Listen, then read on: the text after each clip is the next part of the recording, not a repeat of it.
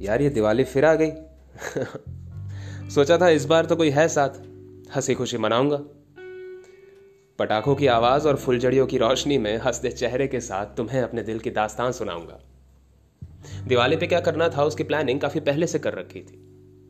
जानता हूँ फैमिली के साथ काफ़ी बिज़ी रहने वाले थे, पर मेरे लिए कुछ वक्त निकाल के आओगे ज़रूर, ये सोचकर एक छोटी सी महफिल सजा रखी थी। ये दिए की रोशनी जब तुम्हारे चेहरे पे पड़ती होगी, उस चेहरे को याद कर रहा था, अब तो मुखातिब भी नहीं हो सकता तुमसे।